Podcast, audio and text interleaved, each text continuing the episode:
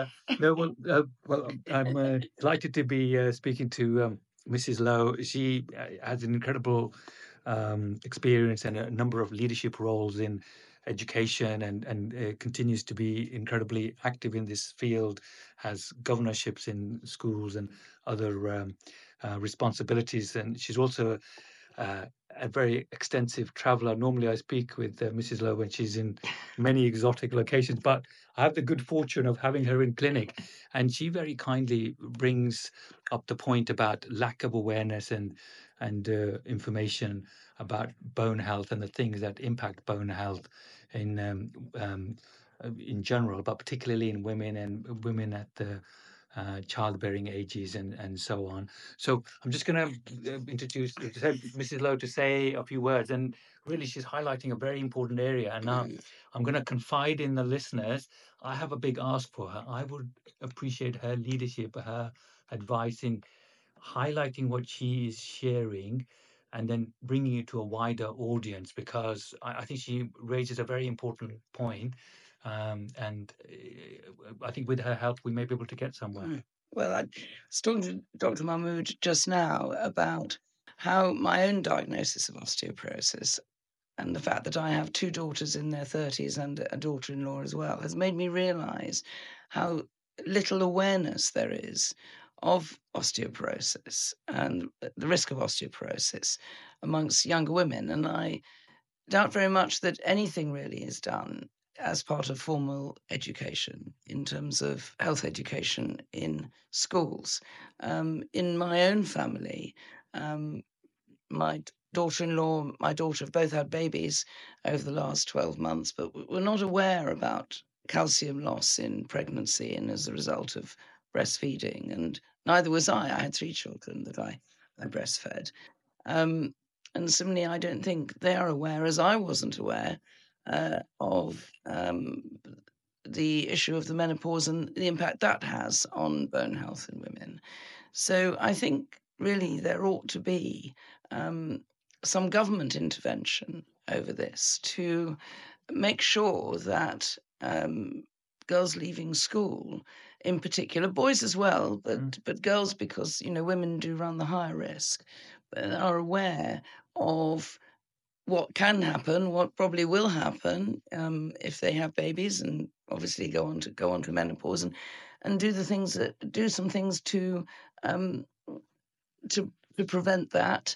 Um, so, for example, I, I, would have begun strength training many years ago. I'd have had a DEXA scan mm. as I hit menopause just to see what the position was, and then regular DEXA scans thereafter.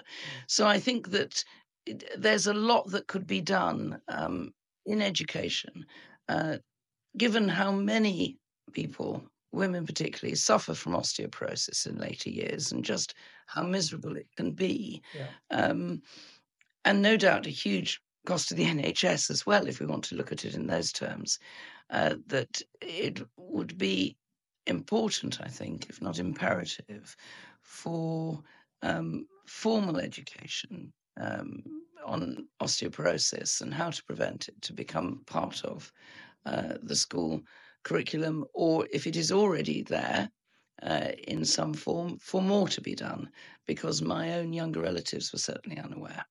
That's, that's very valuable. Well, I, I think you make a really important point, and the fact that we can link some of the training and the information to some of the subjects that they're doing at school anyway, and to understand a bit more about how bones work and how dynamic they are and how uh, incredibly responsive they are to change in diet, exercise, other things. And in fact, uh, bones are super dynamic, certainly in early childhood mm. and, and uh, uh, teenagers and, and uh, early adulthood. And we reach our peak bone mass around the mid 30s or, or in our uh, third, fourth decade. So, and they're still changing throughout life. So, I think we can explore some possible options with some of our contacts and anybody who may listen to this may have some advice and guidance but you're absolutely right. This has to be a government thing it has to be sort of organization things it has to be educational body thing and we have some content and resource which is evidence and uh, um, give some practical actionable things. So how much nutrition how much vitamin d how much exercise how much of different things to do to improve the the um, the, the, the factors that go into bone strength and our general strength.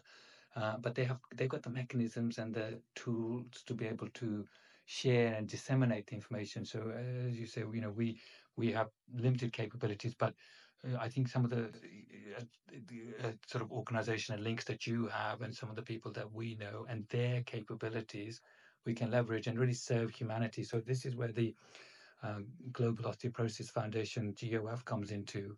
We want to raise awareness. Mm-hmm. We have a, a dream that we want to reach 8.8 billion people by 2040 and have a world in the future where there won't be any osteoporosis because we have some literacy, we have some information, we can track things, we can find issues at an early stage, we do preventative things, um, hopefully without using drugs and doctors.